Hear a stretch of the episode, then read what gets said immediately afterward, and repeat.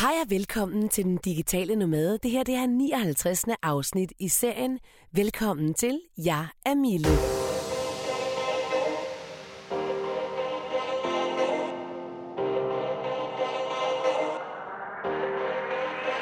Det er en podcast, der handler om livet som digital nomade. Det handler om, hvordan du kan tage dit arbejde og din computer og dine børn, din mand under armen og tage på eventyr ude i verden, samtidig med, at du ikke misser en eneste deadline. Det handler om iværksætteri, det handler om freelanceri, det handler om verden, om kultur, om mod og meget, meget andet. Velkommen til den digitale nomade. I dag der skal det handle om fem hurtige måder at blive digital nomade på. Jeg vil starte med at sige disclaimer, for som jeg også har sagt i mine mange, mange podcasts, så er der ingen hurtige veje, der er ingen nemme løsninger, der er simpelthen ikke nogen overspringshandlinger, når det handler om at ændre store ting i sit liv, og ligesom forsøge at komme hen imod at blive mere fri og leve som en digital nomade. Men når det så er sagt, så synes jeg alligevel, at jeg har fem ret gode bud på, hvordan du ret hurtigt kan gå fra A til B til C til D til E. Og i en forholdsvis hurtig vending kan blive digital nomade. Det handler selvfølgelig også om, hvilke nogle kompetencer, kompetencer og udgangspunkt du har. Men det prøver jeg i hvert fald at fortælle om i podcasten i dag. Men inden vi kommer så langt, så laver vi lige en statusopdatering på, hvordan det ser ud i den digitale nomades liv. Noget af det, som optager mig rigtig meget, det er det der med, hvorfor vi egentlig ikke gør det, som gør os allermest glade. Eller der, hvor vi måske får den største frihed eller den største lykke.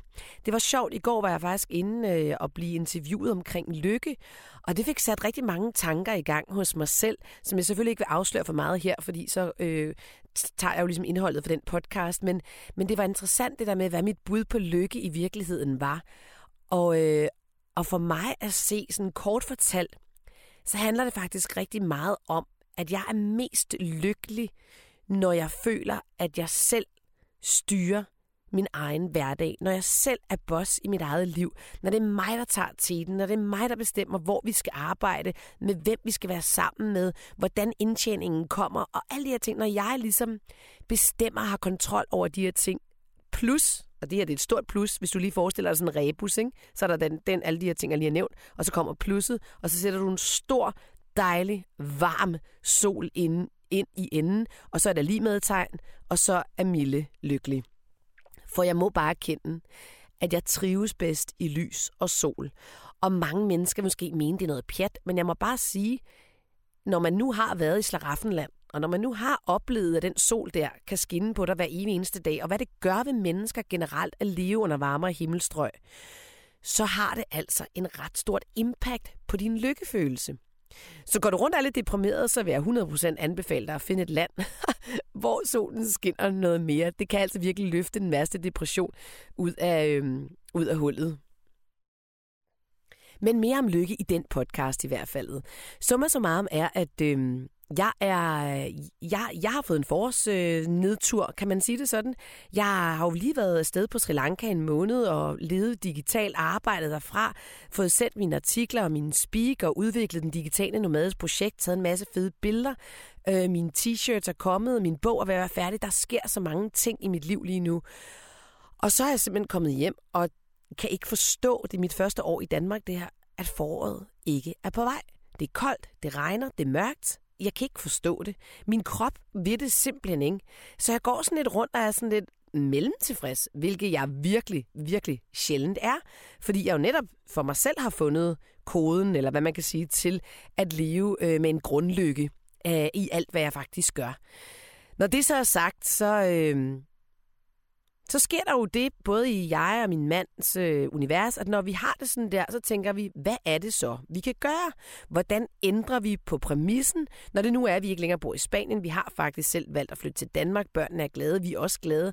Men hvad er det, vi egentlig kan gå ind og ændre på, som gør, at vi måske kan få øh, lidt mere det eventyr, som vi elsker ved at øh, leve som digitale nomader? Og øh, for jer er der fuldt os ved i, at øh, vi har været så sindssyge at begynde at tale om at købe en båd og øh, sejle jorden rundt her om to år. Så kom Christian og Vikus hjem sidste søndag fra en lille fisketur. Jeg ved ikke, hvad nogen af jer var ude sidste søndag, men det var rimelig vildt vejr. Det blæste ret meget, og bølgerne var cirka 10-15 meter høje. De væltede ind over den her båd.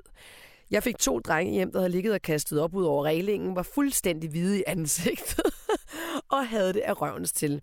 Så var jeg så øh, morbid, at jeg spurgte min mand, da han steg ud af bilen, er det så nu, du er klar til, at vi sejler over Atlanten? Og så kiggede han på mig, og så sagde han, ikke lige i dag, skat. Det skal ikke lige være i dag.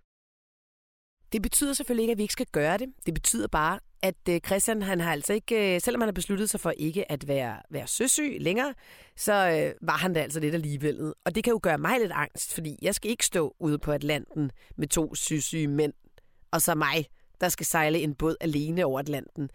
Så vi skal lige finde ud af, hvordan vi grejer den. Men i stedet for at sige, at det kan vi ikke så, så kan vi ikke tage afsted. Det er også noget lort, der øver. Men så prøver vi at finde ud af, hvad kan vi så gøre? Kan vi få nogle gæster ombord? Er det det, vi skal? Kan vi, øh, er der andre muligheder for den der åndssvage søsyge, eller skal han bare ligge over reglingen? Er det så mig, der skal være den bedste til at sejle den båd? Er det det ansvar, jeg skal tage? Det ved jeg ikke, om, om, om jeg gider, basically. Men, øh, men alle de der ting for ligesom at sige, okay, hvad er det for nogle muligheder, der er, i stedet for at se i begrænsningerne?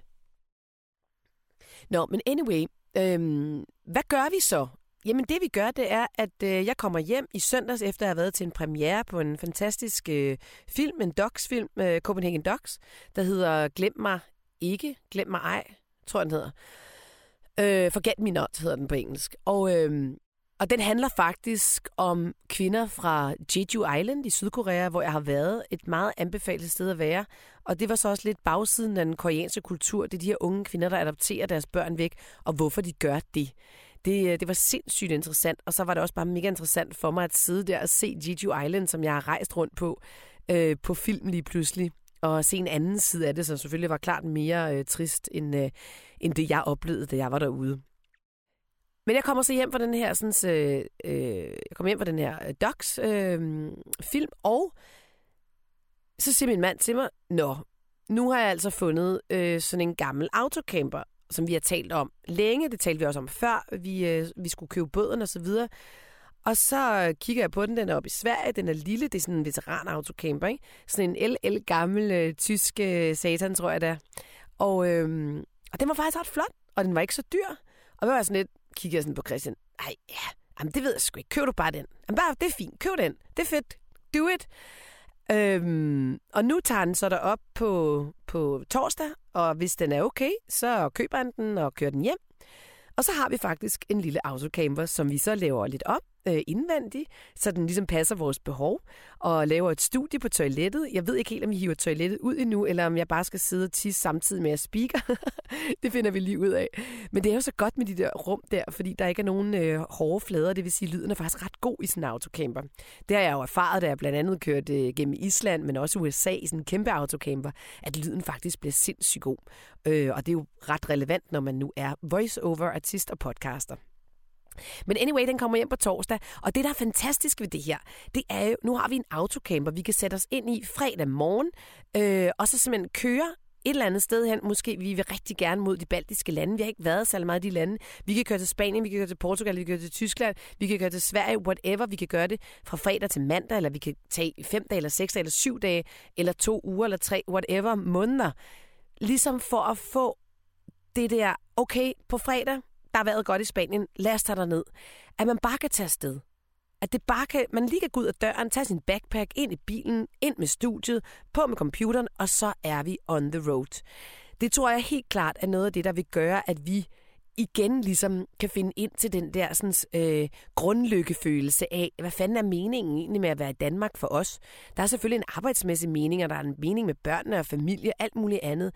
Men når man nu har det der sindssyge eventyr-drive, som både Christian og jeg øh, har, eller lider af, om du vil, så er det vigtigt, at man, man agerer på de her øh, følelser, så det er, at man ikke går sur i, sin hverdag. At man ikke går sur i kun at arbejde. Jeg har simpelthen arbejdet så meget de sidste, mm, siden vi kom hjem fra Sri Lanka, basically.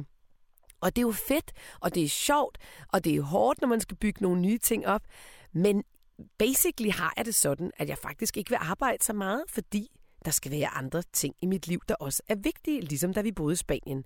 Der, min hverdag skal simpelthen fyldes med surf, øh, børn, sjov, venner, pager, whatever. Det skal ikke kun være arbejde. Og på trods af, at jeg elsker mit arbejde, jeg føler, at min arbejde er en del af mig, øhm, og egentlig ikke rigtigt et arbejde, men bare noget, jeg gør, så skal man alligevel passe på, fordi jeg sidder jo lige pludselig mange timer foran computeren og på telefonen og opdater og ditten, dytten og datten.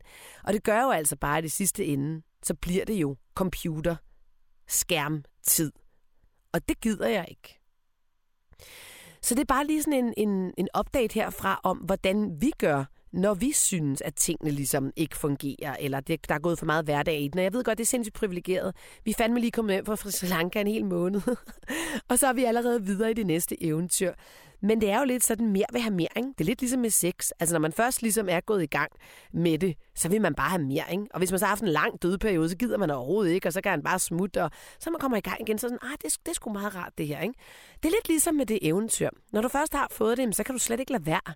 Og så kan du ikke acceptere, at der går to, tre, fire måneder uden eventyr. Lidt ligesom med sex. Så min opfordring til dig her i dag, det er faktisk, hvad er det for nogle ting, du kan ændre? Er det dig, der skal købe en autocamper? Bror, den koster 50.000. Det er jo mega billigt. Og jeg ved godt, at det ikke er alle, der lige har 50.000 i lommen, de lige kan bruge på det. Men det er trods alt noget, man rimelig hurtigt ville kunne spare op til, hvis man trak lidt ned i nogle af de andre udgifter, man eventuelt har.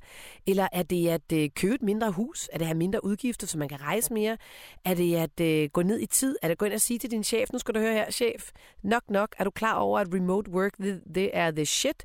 Og øh, jeg kommer til at arbejde herfra øh, mandag til og tirsdag, eller i uge 47, 48, 49, hvad ved jeg, der sidder jeg på i Mexico, fordi det fungerer rigtig godt for mig. Og det du får jo, det er, at du får en glad medarbejder, du får en effektiv medarbejder, jeg skal i hvert fald ikke miste det her privilegie, privilegie igen, og så videre, så videre. Der er så mange argumenter, du kan bruge. Du kan også bruge argumentet ved at arbejde hjemme, for eksempel, at øh, så skal du ikke sidde i din bil og bruge halvanden time på at køre frem og tilbage, eller hvor lang tid man nu bruger på at pendle frem og tilbage på arbejde. Det er også godt for miljøet. Det er både tid og godt for miljøet. Der er mange argumenter, man kan bruge over for sin chef. Og øh, ellers så kan man jo blive freelancer. I forhold til det der med arbejde, så tænker jeg også meget, hvordan er det egentlig, vi vil leve vores liv? Jeg tror vidderligt ikke på, at der er nogen mennesker, der ligger på deres dødsleje, og så tænker de, ej, jeg skulle arbejde noget mere. Gud, hvor var det ærgerligt, jeg ikke lagde nogle flere timer i mit arbejde. Altså, i forhold til de undersøgelser, der også har været, jeg tror også, jeg har nævnt hende tidligere med Bonnie Ware der, der snakker om de døende, The uh, Five Regrets of the Dying People. Altså, øh, Øh, der er bare ikke nogen, der siger, shit, hvad skulle jeg have arbejdet noget mere? Gud, hvor er det ærgerligt. Jeg ikke lige fik uh, lavet det regneark mere, eller lige fik tjent de der ekstra uh, penge, eller sådan er det bare ikke, når man ligger der. Så hvad er det egentlig, man gerne vil kigge tilbage på? Hvad er det for nogle oplevelser, man gerne vil fylde sit liv med? Og det kan jo være skidesvært, og det forstår jeg godt. Jeg har det fandme dig selv på samme måde det der med at skulle lave store ændringer i sit liv. Og øh, ej, børnene skal også ud af skole, og så skal de skifte skole, og hvad med mit arbejde, kan jeg klare det, og bekymringer, og ditten, dytten og datten. Jeg har det da også selv, men jeg har bare den erfaring med mig, du der siger, at jeg kan godt klare det. Jeg har gjort det før. Jeg ved godt, hvad det er, der kommer til at ske. Og jeg ved jo, og det vil jeg ønske, at kunne give dig på dåse. Jeg vil ønske, at jeg kunne putte det ned på sådan en lille dåse, og så kunne du bare tage det i, i en ordentlig sluk. Og når du så fik det ind i kroppen, så havde du den fornemmelse, der hvor du var bagefter. Der hvor du var ude i fremtiden. Der hvor det hele bare spillede, og du havde frihed til at styre dit liv meget, meget mere. For jeg ved, og jeg ved det selvfølgelig ikke for jer alle sammen, men lad mig bare rough sige, at 80% af jer vil få det langt bedre der i fremtiden, hvis I hopper med på den vogn, end I vil der, hvor jeg er nu. Så må man jo selv bestemme, om det er noget, man vil med på, om det er noget, man tør med på. Men du kan i hvert fald vide godt, jeg vil give dig mit ord på, at det får du. Og sådan er det bare. Jeg kender ingen, der har fortrudt, at de har taget de her beslutninger om at rejse ud i verden, sige deres job op, starte noget nyt. Der kommer altid en efterreflektion med, gosh, hvor var det godt, jeg blev fyret, eller godt, hvor var det godt, jeg startede min egen virksomhed, eller hvor var det fantastisk, jeg flyttede til San Diego, eller tænk, hvis vi ikke havde gjort det, og alle de her ting. Prøv lige at tænke over det, når du sidder nu på vej ud i noget, og du pisse bange for, hvordan det kommer til at gå. Når jeg nu fortæller dig, at det kommer til at gå godt, fordi det ved jeg, at det gør og så drikker du lige den der elixir, bare sådan du forestiller dig, at du gør det, og så får du lige fornemmelsen af, at det faktisk godt kan være anderledes. Værsgo. Velkommen til din nye fremtid. Og skal vi så komme i gang med, hvordan vi hurtigst muligt bliver digitale nomader og kan leve et mere frit liv? Sådan der. Lad os lige starte med en disclaimer. Det er altid så rart at gøre, ikke? Øhm, det er jo selvfølgelig fuldstændig prop umuligt at, at blive, hurtigt, eller blive digital nomade øh, 1, 2, 3 overnight. Men der er faktisk nogle ting, du kan gøre, så du rimelig hurtigt kan sætte dig i en position i hvert fald til at kunne blive det i den nærmeste fremtid. Og øh, det kan lyde øh, letbenet eller let købt, men hvis du begynder at tænke og arbejde hen imod de her 5-6 øh, mål, så er jeg ret sikker på, at du hurtigere kan komme til at leve som digital nomade. Så lad os starte. Jeg vil starte med at sige, at det handler om at sætte sig et mål. Så handler det om at være tålmodig, og det er jeg absolut ikke. Og så handler det om at være dedikeret. Det handler altså virkelig om at ville det. Fordi du kommer til at sige farvel til nogle ting, sådan vil det altid være, når du skal noget nyt. Men når du nu gerne vil noget nyt, så skal du også gøre noget nyt. Så skal man gøre noget andet. Fordi hvis der gerne skal ske noget nyt og noget andet i ens liv, så skal man i hvert fald ikke blive ved med at gøre det, man plejer. Så start med at reducere. Simpelthen reducere dine udgifter og reducere dine materielle ting. For at være location independent eller øh, digital øh, nomade eller remote worker, så har du faktisk ikke brug for noget.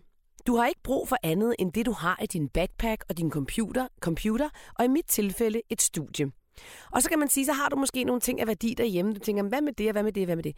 Så gem dem. Men resten, skil dig af med det. Simpelthen, sælg det på loppemarkedet, kom af med din bil og gør det allerede nu. Og det gør, at du tænker, mm, dammit, hvordan skal jeg så kunne komme på arbejde? Ja, men så har du en udgift mindre, og du er allerede ved at gøre dig selv location independent. Fordi du har ikke brug for en bil, når du rejser rundt ude i verden. Du har heller ikke brug for dit hus eller din lejlighed. Så start med at finde ud af, hvordan kan jeg egentlig lege min lejlighed ud? Hvordan kan jeg sælge den? Måske tjene nogle penge på det, hvis du skal gå hele vejen og bare, du ved, lægge alle kortene på bordet og sige, det er det her, jeg gør. Det er alle tongerne ind i midten, og så kører vi derud af. Øhm, eller i hvert fald lege den ud, og det kan du gøre blandt andet på Housing øh, Denmark eller på Airbnb, eller der er masser af sites, hvor du kan lege din lejlighed ud. Du kan sikkert også bare gøre det på, på Facebook eller Work, work hvad hedder det, Øhm, nej, det var man sælger ting. Jeg kan ikke huske, hvad det hedder på Facebook. Der kan man sikkert også, der har det garanteret en live-funktion, uden at øh, jeg ved det 100%. Men simpelthen start med at komme af med alle de her ting. Og så hvordan kan du ligesom øh, få dine udgifter ned? Okay, har du et fitnessabonnement? Det skal du heller ikke bruge, når du er ude i verden.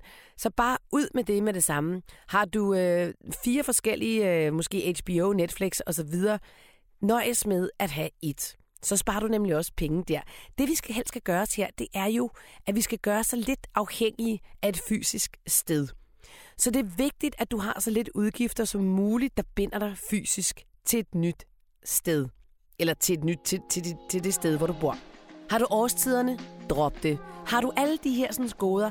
Drop det. Og alle de penge, du så får, dem begynder du simpelthen at spare op. Dem sparer du simpelthen op ved, at du kan starte noget selv. At du simpelthen har en portion penge at starte for. Så det er mit bedste råd. Find ud af, hvordan du skiller dig af med din bil, dine cykler. Jeg er ligeglad. Alt, alting. Nej, måske ikke din cykel. måske ikke din cykel. Fordi du skal jo selvfølgelig også kunne komme fra A til B, og det er jo også dyrt at tage offentlig transport. Men i hvert fald din bil, din fitness, din øh, Netflix, din, dit fjernsyn, dine ting, dine materielle øh, ting, som du har derhjemme. Selv din stol, jeg er ligeglad. Sid på gulvet og spis. Kom af med det. Du skal alligevel ikke bruge det, når du rejser rundt ud i verden, og når du en dag kommer hjem igen, så kan du anskaffe dig noget nyt. Jeg vil lige sige, man kan selvfølgelig også opbevare det på Pelican Storage osv. Øhm, det er bare skide dyrt. Hvis du lige prøver at tænke over, hvad det koster om måneden at opbevare dine ting. Lad os sige, det koster i gennemsnit 400 kroner. Så ganger du lige det op på et år. Hvor mange penge er det egentlig? Så det du, det, du gemmer, skal virkelig være noget værd. Sådan, så du ikke kommer hjem. Og så har du en masse skrammel, du egentlig ikke rigtig gider at bruge. Og, øhm, og så har du betalt for det i 1, 2, 3, 4 år, mens du har været på farten. Så lad være med det. Sælg det på et loppemarked. Gem kun det, der virkelig, virkelig skal gemmes. Så har du ligesom gjort dig fysisk uafhængig, hvilket er en rigtig fin ting. Og øhm, jeg har lyst til at indskyde her i forhold til skat. Fordi hvis man ikke bor i Danmark, hvis man ikke har en bopæl i Danmark, og man rejser rundt ude i verden og stadig tjener penge, så ved jeg, øh, for nylig har jeg talt med Palle Bo, som har radio øh, Vagabund, og han kan, betaler ikke skat nogen steder. Han har så heller ikke noget firma, han sender det ud i sit, øh, i sit CVR-nummer, tror jeg. Eller CPR-nummer hedder det vel egentlig. CPR-nummer. Øh, og det må man åbenbart godt helt lovligt, siger han. Så det kan man jo også lige overveje, at man kan eventuelt gå ind og, og følge ham eller skrive til ham, hvis man har lyst til det. Jeg kender ikke den model, øh, men det lyder sandsynligt. Undersøg eventuelt også, hvad du kan lege din lejlighed ud for. Måske kan du allerede nu se, at okay, jeg kan faktisk få 15.000 kroner for min lejlighed om måneden, øh, og den koster måske kun øh, 10.000. Det vil sige, så tjener du faktisk 5.000 kroner på den. Øhm, jeg ved godt, det er noget med, at man ikke må sætte det for højt. Men så lad os sige, at du tjener 3.000 kroner på din lejlighed. Så har du allerede 3.000 kroner, du kan leve for. Og hvis vi nu for eksempel bor i Chiang Mai i Thailand, jamen så har du faktisk mulighed for at lege en lejlighed en hel måned for de 3.000 kroner, som du så får for din lejlighed i Danmark. Så allerede der skal du kun tjene penge til, hvad du ligesom skal spise og oplevelser og flybilletter. Det er jo nemlig sådan, at det ikke er så dyrt at bo mange steder i verden, end det er her i Danmark. Og så skal du sætte en dato. Det tror jeg er enormt vigtigt. For sat dig en dato for, hvornår du gerne vil være digital nomade. Lad være med at lade den ligge to år ude i fremtiden. Det er simpelthen for lang tid. Det er, det er ikke tæt nok på til, at vi kan rykke rigtigt på det. Så sæt en dato i en overskuelig fremtid. Hvad en overskuelig fremtid er for dig, det kan jeg jo ikke øh, vurdere. Men hvis det var mig, så ville jeg maks sige 8 måneder, som i aller, aller maks. Øhm, da jeg selv flyttede til Spanien for syv år siden, der sad vi jo på den trappesten der i maj måned, og 1. september, der stod jeg i Spanien i Javier med en udlejet lejlighed, med et nyt hus, med nogle kufferter og nogle enkelte genstande, vi havde kørt ned i vores bil til Spanien. Det vil sige, juni, juli, august, tre måneder senere, der havde vi realiseret vores drøm. Og tro mig, der var mange ting, der skulle falde på plads, og alligevel kunne vi klare det på tre måneder.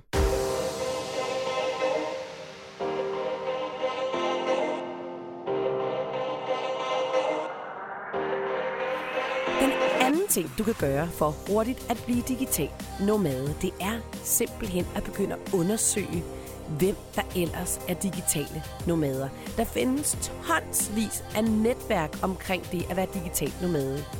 Jeg tror på, at det kan være rigtig, rigtig givende at være sammen med mennesker, der tænker på samme måde som dig, når det er, du gerne vil rykke dig et nyt sted hen.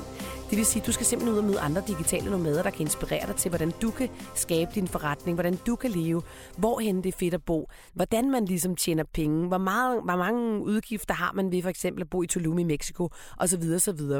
Og man kan jo starte for eksempel i Danmark ved at simpelthen rykke ind steder, hvis man nu for eksempel allerede er selvstændig eller freelancer, eller man har en øh, hjemmearbejdsdag en gang om ugen, så kunne den hjemmearbejdsdag jo faktisk bruges i nogle af de her communities. For eksempel har jeg møde med NoHo her i morgen er det faktisk, som øh, har kontorer i hele København. Nu ved jeg godt, at I ikke alle sammen bor i København, men der findes sikkert tilsvarende kontorer der omkring, hvor du bor. Altså remote-kontorer, hvor der sidder andre digitale nomader, man ligesom kan udveksle idéer med. Og ellers så findes der i hvert fald tonsvis online, altså masser af digitale community.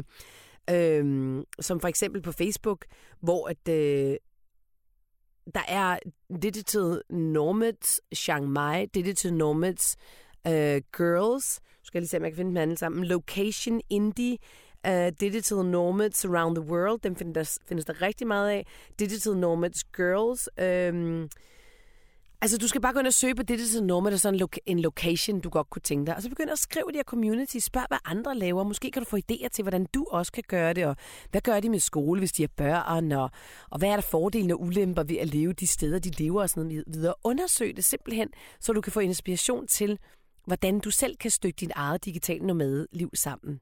Så mingle med digitale nomader, både øh, her i København eller Aarhus, eller hvor du nu bor henne, men også på de sociale medier. Så skriv lige det her ned, ikke?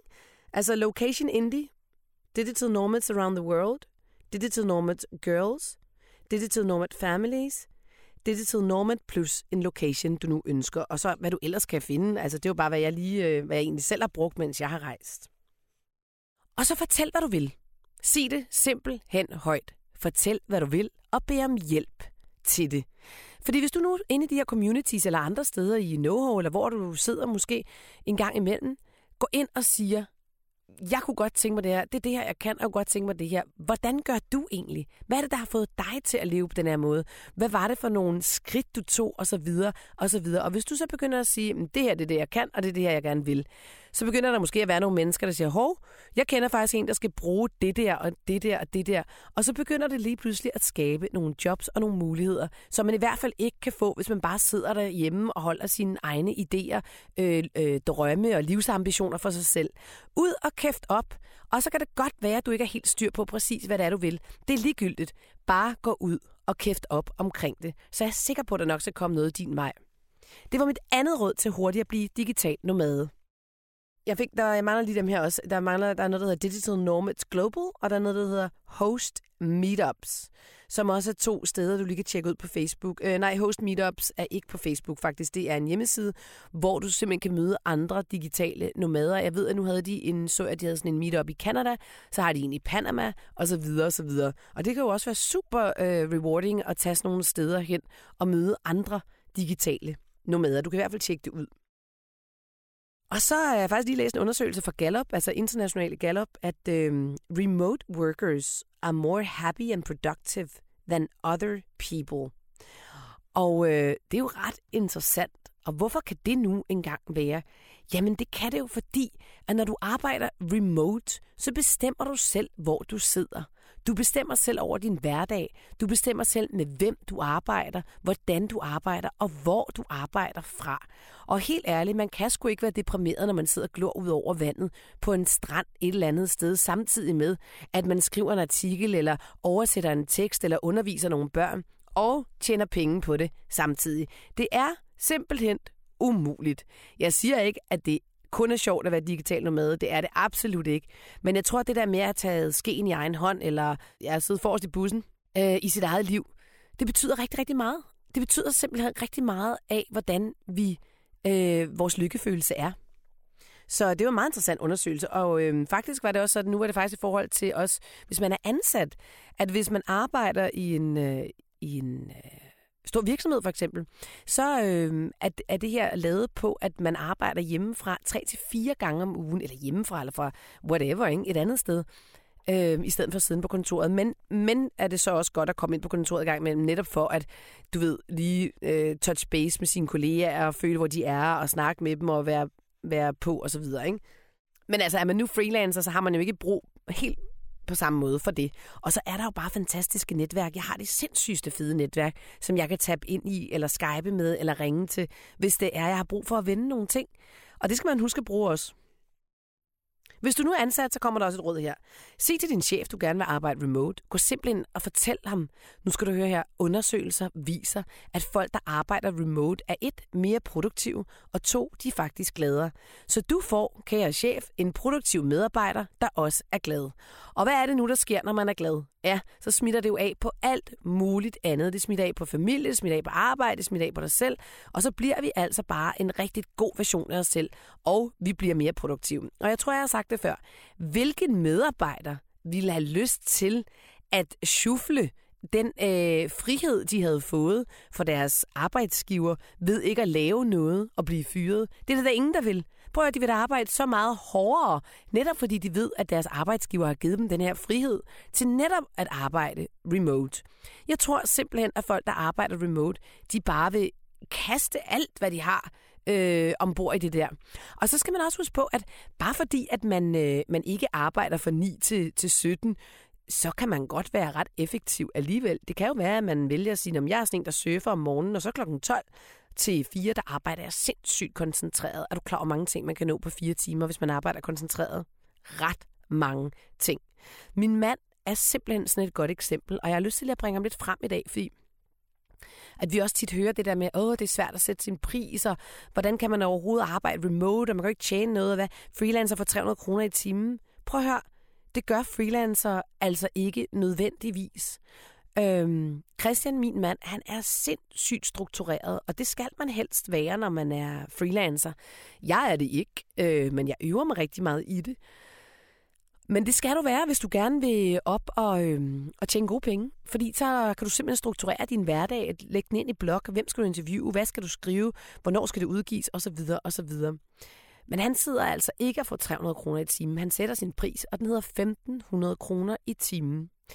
Og, øh, og det betaler de. Altså, uden at blinke betaler de ham for det. Og det er jo fordi, han har fundet sin niche, og så er han blevet rigtig god til det, han gør. Men jeg kan da ikke se, hvorfor du ikke skulle kunne gøre det samme. Hvorfor skal du ikke kunne finde din niche og blive rigtig god til det, du gør? Så ind til chefen, hvis du stadig har sådan en, og sig, hvorfor du skal arbejde remote. Og så selvfølgelig sørg for, at du har det rette udstyr, sådan så du kan komme i kontakt med dine, øh, med dine øh, medarbejdere, eller dine kolleger, eller hvad det er. Og øh, vær, helt, vær helt clear på, hvad det er, du skal lave, når du ikke er på kontoret, og hvad der ligesom forventes af dig, og hvad du forventer af dem. Så man ligesom laver en eller anden kontrakt på, at når jeg ikke er her, så er det det her, I kan forvente af mig.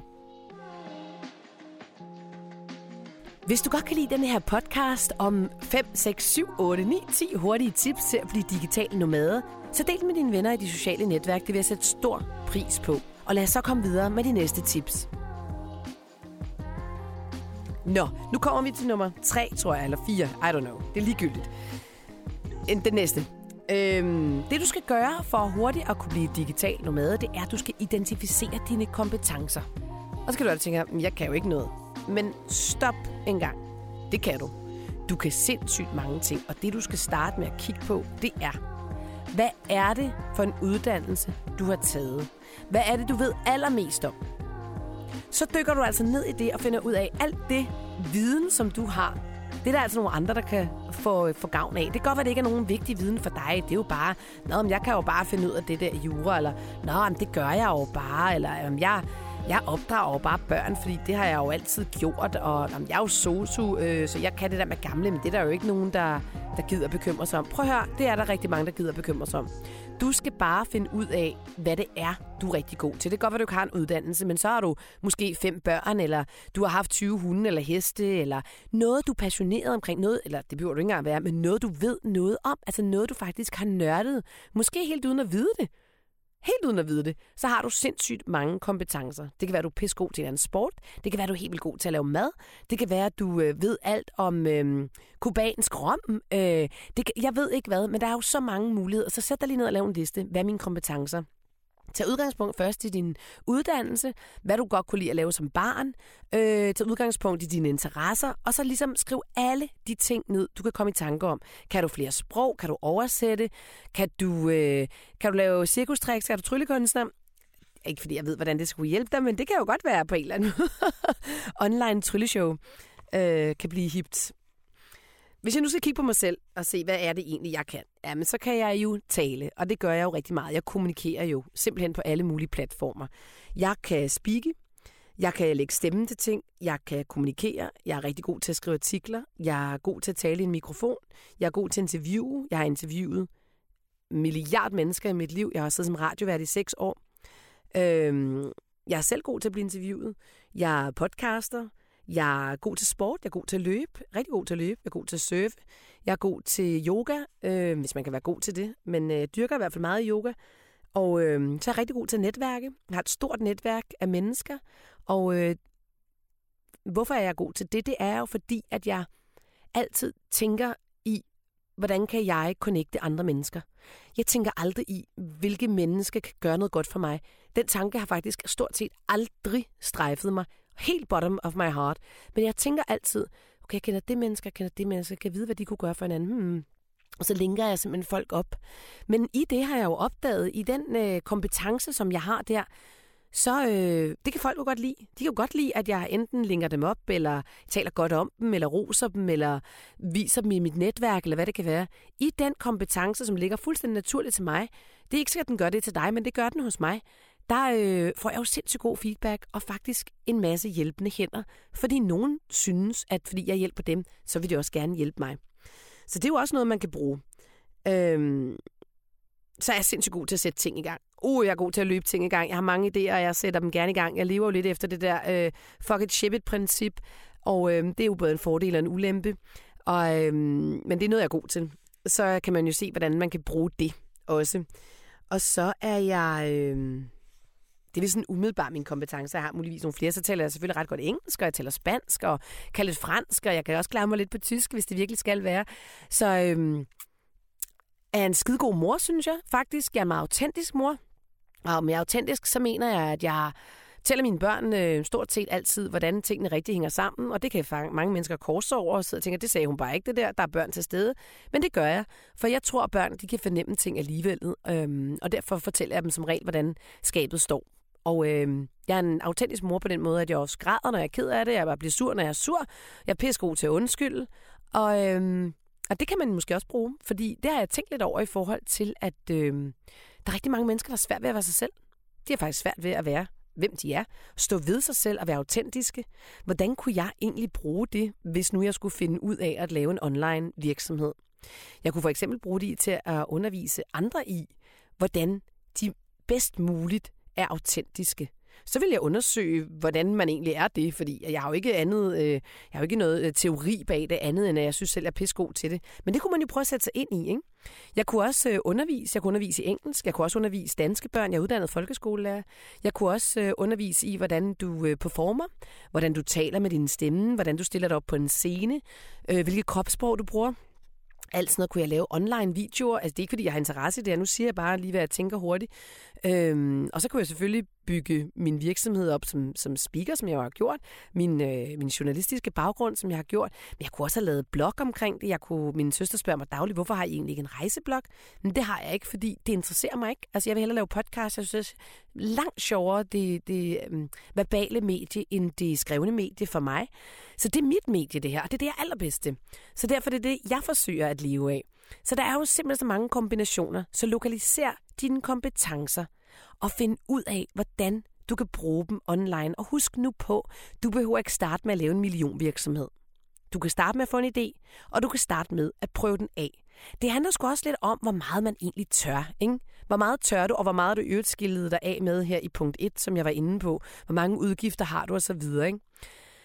Hvor meget ved du det egentlig? Og jeg vil bare sige igen, nu er det faktisk dagen efter, at Master Fatman han døde 53 år gammel. Vi har kun ét forbandet liv. Vi skal sgu ikke sidde og være så bange og vente og vente og vente. Fordi hvad fanden er egentlig det værste, der kan ske, hvis du prøvede det af? Okay, det gik ikke. Du var en failure, og so fucking what? Altså, ikke? Hvad så?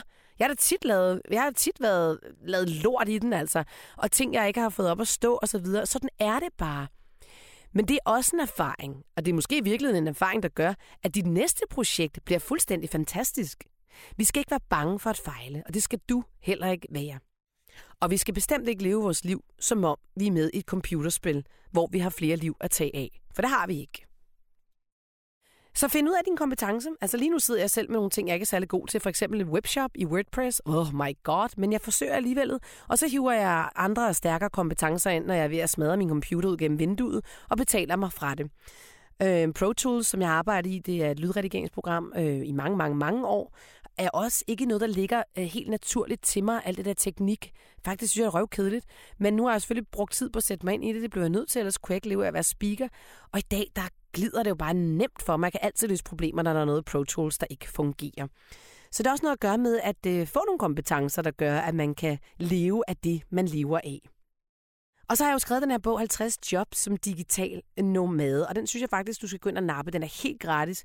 Du får den ved at tilmelde dig mit nyhedsbrev, enten inde på Facebook-siden Den Digitale Nomade, det kan man ikke gøre på mobilen, eller inde på millespeak.dk på øh, podcast, så hvis der ikke kommer et pop-up-vindue, så scroller du lige ned og napper den. Der er altså rigtig gode idéer til, hvordan du kan gøre dig selv digital. Og jeg sendte min bog til min veninde her i weekenden, fordi hun er skolelærer, og fordi hun er en læsehest, og hun er dansklærer og leder på en skole. Jeg har dyb respekt for hende. Hun er en af de klogeste mennesker, jeg kender. Meget øh, reflekterende. Og øh, jeg sendte min bog til hende, og det var så fedt at få feedback på den. Hold nu kæft. Og jeg fik præcis den feedback, jeg egentlig håbede. Men hun sagde noget til mig, og det var faktisk lige omkring de her 50 jobs, du kan have som digital nomade, som også er i bogen. Hun sagde, Fuck, hvor du irriteret mig, Mille. Hold kæft, jeg blev sgu irriteret, fordi så sidder du der og siger, at jeg som skolelærer bare kan gå ud og, og gøre noget af det, I har gjort. Og så kan jeg bare undervise online, og så kan jeg tjene penge på det. Hold kæft, hvor du irriterer mig. Det synes jeg er mega provokerende, du siger. Og det havde jeg jo lidt håbet på, hun ville sige.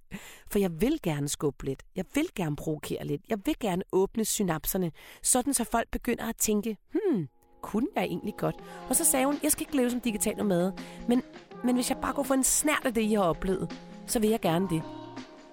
Og det synes jeg jo bare er mega fedt, at ligesom min veninde, der er mega grounded her i Danmark, og faktisk ikke er specielt begejstret for at flytte og, og bo i udlandet og sådan noget. Altså det, det ligger slet ikke til hende. Hun er meget øhm, jordnær, og, og hun, det, er ikke, det er ikke hende.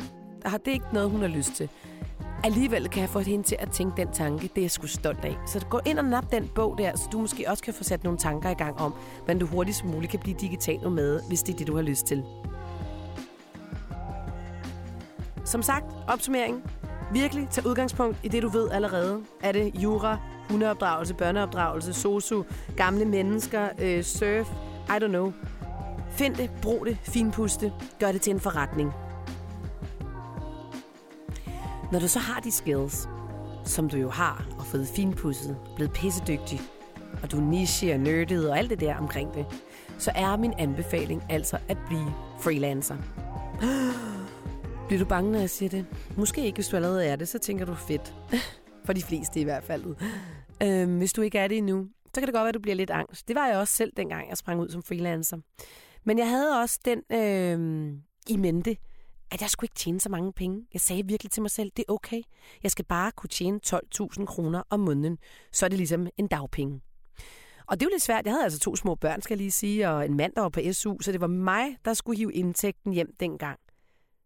Det siger jeg bare lige. Det var faktisk mig, der gjorde det. Og nogle gange havde vi ikke råd til en skid. Men ved du hvad? Vi klarede os. Og i dag, der tjener både Christian og jeg faktisk mega gode penge på vores freelance bigs. Så det er noget med lige at sætte sig ned.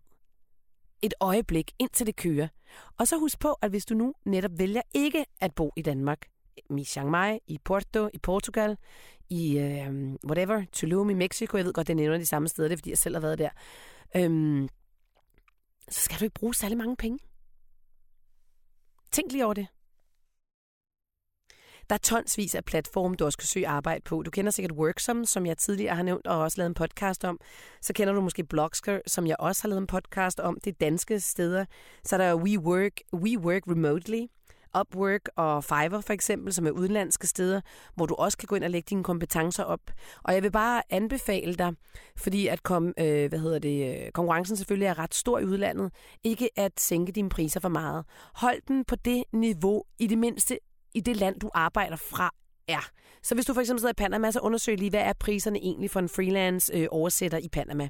Så kan du lægge dig en lille smule højere end det. Men lad være med at dumpe priserne, fordi så har du et problem. I hvert fald for danske kunder, hvis du kommer hjem og øh, skal, og skal videre, øh, hvad kan man sige, viderekøre din virksomhed i Danmark, så kommer de ikke til at betale for dig igen. Så danske kunder, dem skal du altså lægge en rimelig høj pris på. Og i min verden er 300 kroner, ligegyldigt hvad fanden du laver, en alt for lav pris i timen. Minimum 500 kroner. Og det er minimum.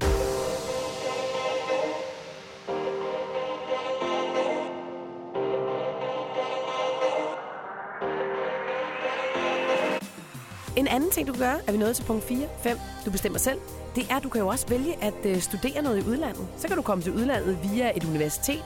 Det er skide smart, så kan du finde ud af, om det er noget for dig, og eventuelt starte en lille freelance bigs op ved siden af, samtidig med, at du måske har muligheden for at få SU. Du kan også søge job i udlandet. Så er du selvfølgelig ikke digitalt med, men så har du i hvert fald muligheden for at komme abroad, se hvordan det er at bo i udlandet, møde andre mennesker fra andre kulturer og få en snært af, hvordan det er måske at arbejde fra et andet land af. Du kan også gå ind til din chef, som jeg sagde tidligere, og sige, prøv at høre her, sydven, jeg vil gerne arbejde remote. Det jeg alligevel laver, det er, at jeg sidder foran computeren rigtig meget af tiden. Skulle vi ikke prøve at give det en chance? Det du ville få, det var et, du ville få en helt vildt glad medarbejder, to, og du vil få en meget produktiv medarbejder. Jeg skal nok sørge for, at alle de tekniske foranstaltninger er sat op, sådan så vi altid kan få fat i hinanden. Og øh, så synes jeg, vi skal prøve det af i en periode. Og jeg synes, at vi skal lave en kontrakt over, hvad du forventer af mig, og hvad jeg forventer af dig. Det er også en måde at prøve det af på. Så er der en fjerde ting, femte ting, sjette ting, du kan gøre. Det er, at du kan simpelthen gå ind og købe en online business, der allerede kører i forvejen. Det kræver selvfølgelig, at du har en portion penge at øh, smide i projektet allerede nu. Jeg kender for eksempel det site, der hedder flippa.com. Det kan du prøve at tjekke ud. Der kan man simpelthen købe online businesses, der allerede fungerer. Det kunne være en mulighed, hvis man skal have en shortcut til at skabe sig øh, en online digital nomade tilværelse. Så er det tid til at finde en location. Hvor vil du gerne bo? Hvad betyder noget for dig? Er du et storbymenneske? Skal du bo i Valencia, i Barcelona? Skal du bo i London, New York? Eller skal du bo i en lille by som Javier, hvor jeg selv har boet i Spanien? At skal du være ved vandet? Skal du surfe? Kan du lide at vandre? Er vi oppe i bjergene i Chiang Mai? Hvad er du til? Find ud af, øh, hvad du er til, og så øh, søg efter det. Jeg har fundet det her fantastiske site, som øh, hedder Nomad List, hedder det bare. Nomad List. Mega fedt site, der kan du se, hvad det koster at bo i rigtig mange forskellige byer i verden. Og se, hvad du tænder på, og hvad der kunne være interessant. Du kan jo prøve forskellige ting af i forskellige måneder. Hvordan skal man så bo? Jamen altså, da vi flyttede til Ravia, der gik jeg simpelthen og søgte på øh, long-term rentals, og øh, så fandt jeg alle mulige sider, jeg begyndte at kontakte. Så det er en god måde at søge på. Altså søg på byen og long-term rentals. Der er jo også Airbnb, hvor du kan gå ind og finde lejligheder på, øh, som også udlejer long-term. Og så er der selvfølgelig hostels, hvis man øh, vil starte low-key, og man måske bare er sig selv eller et par. Der kan du også møde andre mennesker og høre, hvad de gør, om de ligesom også øh, lever som digitale nomader. Det er der jo flere og flere, der gør på sådan nogle hostels. Sikkert også få en rigtig god deal, hvis du bor der i flere måneder. Sidst men ikke mindst, vigtig pointe. Nu har vi været igennem alle de her ting. Minimer dine udgifter. Sælg dine materielle goder. Find dine kompetencer. Brug dine kompetencer. Start en freelance virksomhed. Spørg eventuelt din chef, om du kan arbejde remote. Giv ham nogle gode argumenter. Øh, jeg har givet dig nogle forskellige freelance steder, du kan finde arbejde på. Vi har talt om, du kan købe en øh, online business. Vi har talt om, hvilken location du gerne vil bo på. Og så tænker jeg, at jeg her til sidst vil sige til dig, sæt dig et mål. Det må være noget af det vigtigste budskab, jeg kan give dig i dag. Sæt dig et mål for, hvordan du vil komme derhen. Lad os sige, fra nu af 8 måneder, der er du digital nomade. Om 3 måneder, der har du nået at skille dig af med det og det og det. Om 6 måneder har du nået at bringe øh, noget virksomhed på banen af en eller anden slags, du kan tjene minimum beløb på. Om 8 måneder har du fundet din location et eller andet sted i verden og er på vej ud som digital nomade. Så et mål er rigtig, rigtig vigtigt. Jeg vil sige en sidste ting til dig, som er et spørgsmål, jeg ofte får. Det er, hvordan øh, jeg kan holde koncentrationen, når jeg, når jeg arbejder ude. Om jeg ikke bare har lyst til at ligge på stranden eller vandre i bjergene og skide min virksomhed et øh, stort stykke. Og så må jeg bare sige til dig, at det har jeg på ingen måde. Jeg arbejder så sindssygt effektivt, når jeg er på farten. Og hvorfor gør jeg så det? Men det gør jeg jo, fordi at jeg skal nå alt det andet også. Det gør jeg jo netop fordi, at jeg skal ikke bruge tid på alt muligt gejl, der tager tid for at vandre i bjergene, eller surfe på Panama-kanalen, eller køre igennem Cuba i en gammel Lada. Det skal ligesom laves, sådan så jeg kan gøre de andre ting. Og så handler det jo selvfølgelig også om, at øh, det er jo det, der giver mig muligheden for at leve, som jeg lever. Så hvis jeg begynder at shuffle med det, eller ikke er koncentreret omkring det, eller er ligeglad med mine kunder, jamen så har jeg simpelthen ikke en forretning. Så har jeg ikke den her livsstil. Så tingene hænger jo sammen. Og nu skal det ikke lyde sådan, som om et arbejde bare skal overstås, for jeg, jeg elsker mit arbejde, så det er skide sjovt. Men det er også sjovt, fordi det gør det muligt for mig at leve den her meget frie livsstil, hvor jeg har mulighed for at dyrke så mange andre sider af mig selv, som jeg mener er det, der giver mening med mit liv. Det giver mening med mit liv, at mit arbejde, min personlighed og mine andre livsambitioner og hvad der ellers gør mig glad, naturen, surf, mine børn osv., er en stor del af mit hverdagsliv, og ikke noget, jeg dyrker i weekenden kun og fra 17 til 20 om, om eftermiddagen. Og med de ord tænker jeg, at det kan du sagtens tabe ind i garanteret og tænker, det lyder ret fedt, og så må jeg bare sige, det er det også. Med de ord vil jeg afslutte denne her sådan, 5, 6, 7, 8, 9 tips til hurtigt at blive digital nomade, og virkelig håber, at du kan tage noget af det til dig. Der er jo masser af inspiration at hente alle mulige steder, blandt andet hos den digitale nomade. Vi holder foredrag, Christian og jeg, den 30. april i Sofias Hus på Frederiksberg. Jeg synes, du skal komme. Øh, jeg ved fra alle dem, der har været inde og se det, at de sætter mange ting i gang. Jeg får ofte mails om folk, der har rykket på det, og det er jo fuldstændig fantastisk. Lige om lidt, der er vores bog klar, som du også øh, selvfølgelig har mulighed for at købe, hvis du skal have mere inspiration til at leve et liv som digital nomade. T-shirtsene er lige på vej. De er faktisk lige her ved siden af mig, hvor jeg står. Jeg mangler bare lige de sidste justeringer øh, på webpagen, så er vi ved at være der. Tak fordi du lyttede. Det er så fedt, du er her. Jeg håber vidderligt, at jeg giver dig inspiration, og at jeg sparker dig lidt i rumpetten, når du kommer ud over stepperne, og gør det, som du brænder for, og gør det, som der skal til, for at du kan leve præcis det digitale nomadeliv, som passer til dig og din familie. Tak fordi du er her. Du er meget velkommen til at spytte en tiger i kassen, hvis du fik noget ud af denne her podcast i dag.